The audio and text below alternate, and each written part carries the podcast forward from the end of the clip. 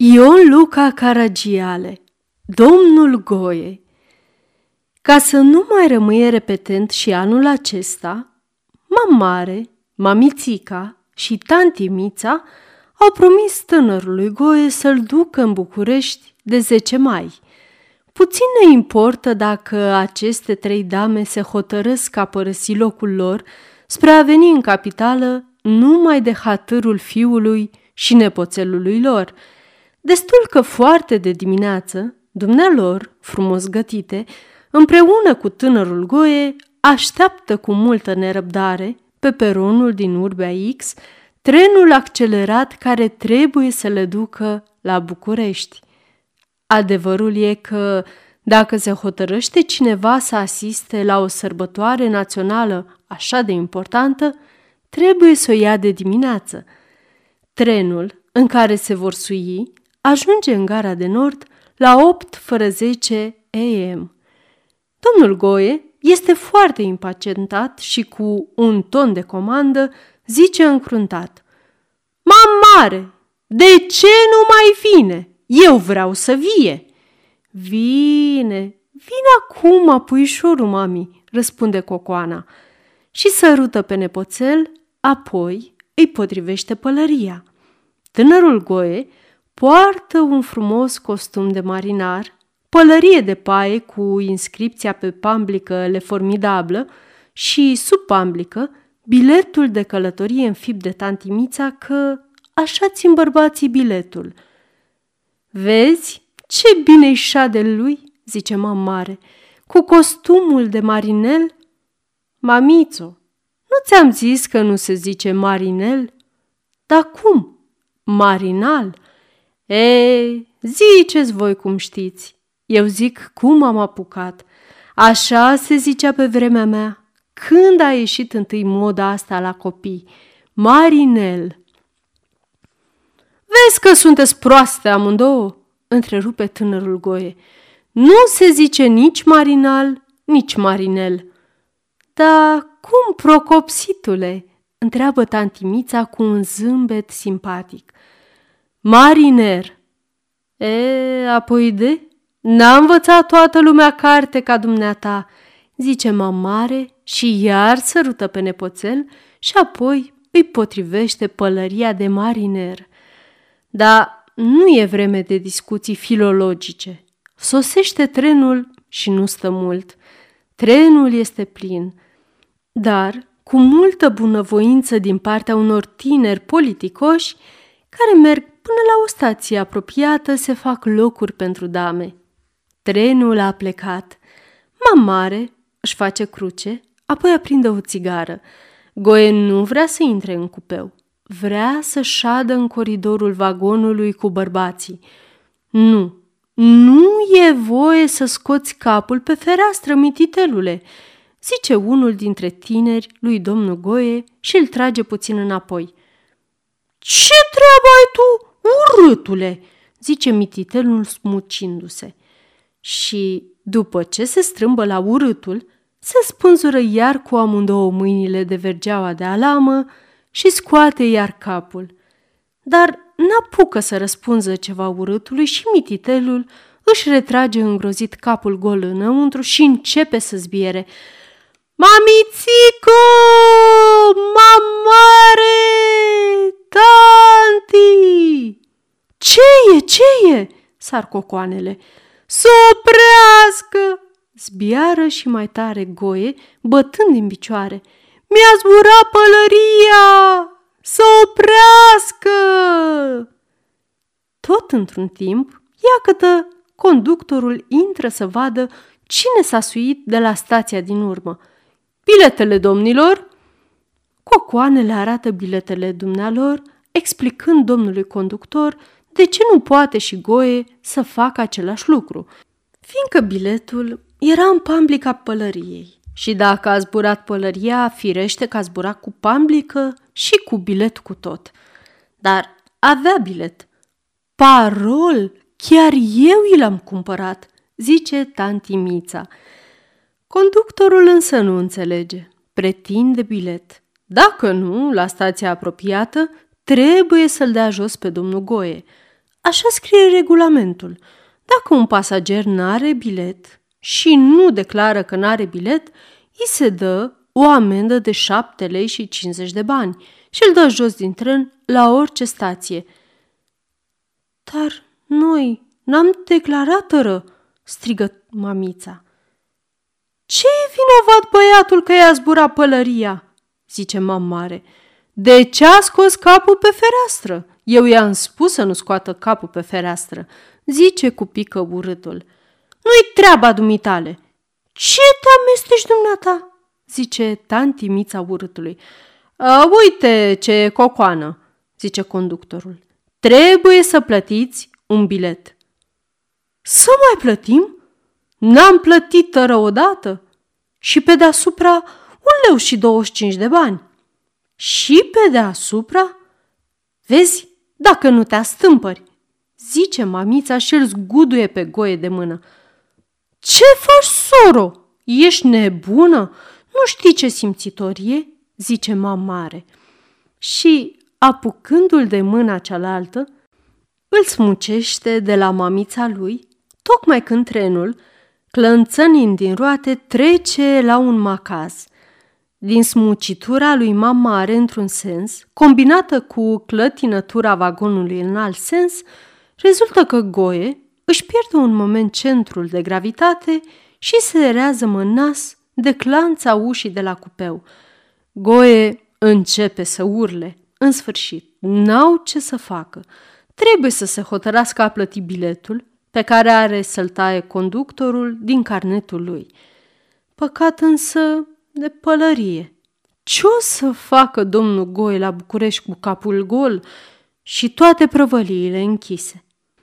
S-ar întreba oricine care nu știe câtă grijă are mare și câtă prevedere.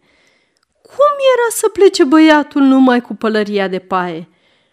Dacă se întâmpla să plouă, o răcoare, și mare scoate din săculețul ei un beret tot din uniforma canonierii le formidablă. Te mai doare nasul, puișorule?" întreabă mare. Nu, răspunde Goie. Să moară mare? Să moară! Ad, să-l pupe mare că trece și îl pupă în vârful nasului. Apoi, așezându-i frumos beretul, parcă-i șade mai bine cu beretul, zice mare scuipându-l sănul de oache. Apoi îl sărută dulce. Cu ce nu-i șade lui bine? adaugă tanti Mița și îl scuipă și dumnea ei și îl sărută. Lasă-l încolo, că prea e, nu știu cum. Auzi, dumneata, pălărie nouă și biletul, zice mamițica, prefăcându-se foarte supărată. Să fie el sănătos, să poarte mai bună, zice mamare. Dar mamița adaugă, da, pe mamițica, nu o pupi? Pe tine nu vreau, zice Goe cu humor. Așa? zice mamița. Lasă! Și își acopere ochii cu mâinile și se face că plânge. Las că știu eu, că te prefaci, zice Goe. Ți-ai găsit pe cine să înșeli? zice mam mare. Mamița începe să râză scoate din săculeț ceva și zice Cine mă pupă, uite, ciucalată! Mamița pupă pe goe, goe pe mamița și, luând bucata de ciucalată, iese iar în coridor. Puișorule, nu mai scoate capul pe fereastră. E lucru mare? Cât e de deștept? zice mamare.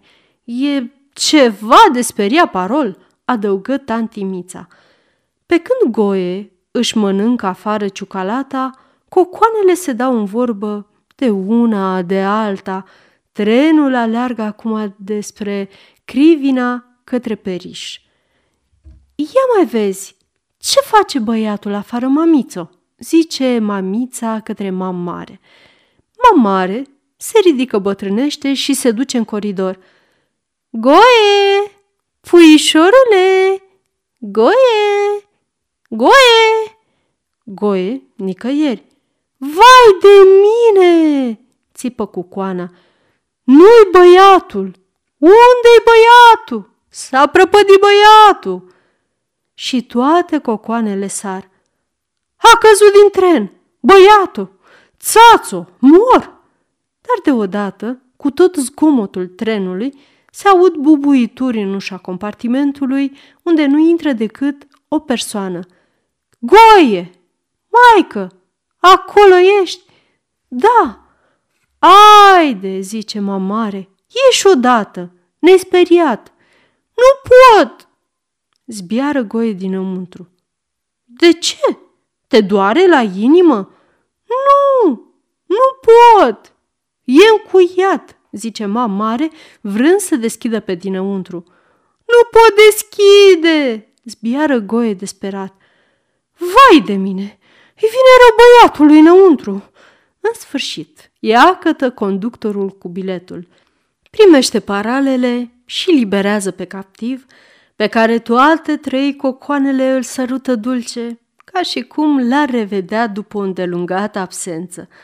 Și mamare se hotărăște să stea în coridor pe un geamantan străin să păzească pe goie, să nu se mai întâmple ceva puișorului.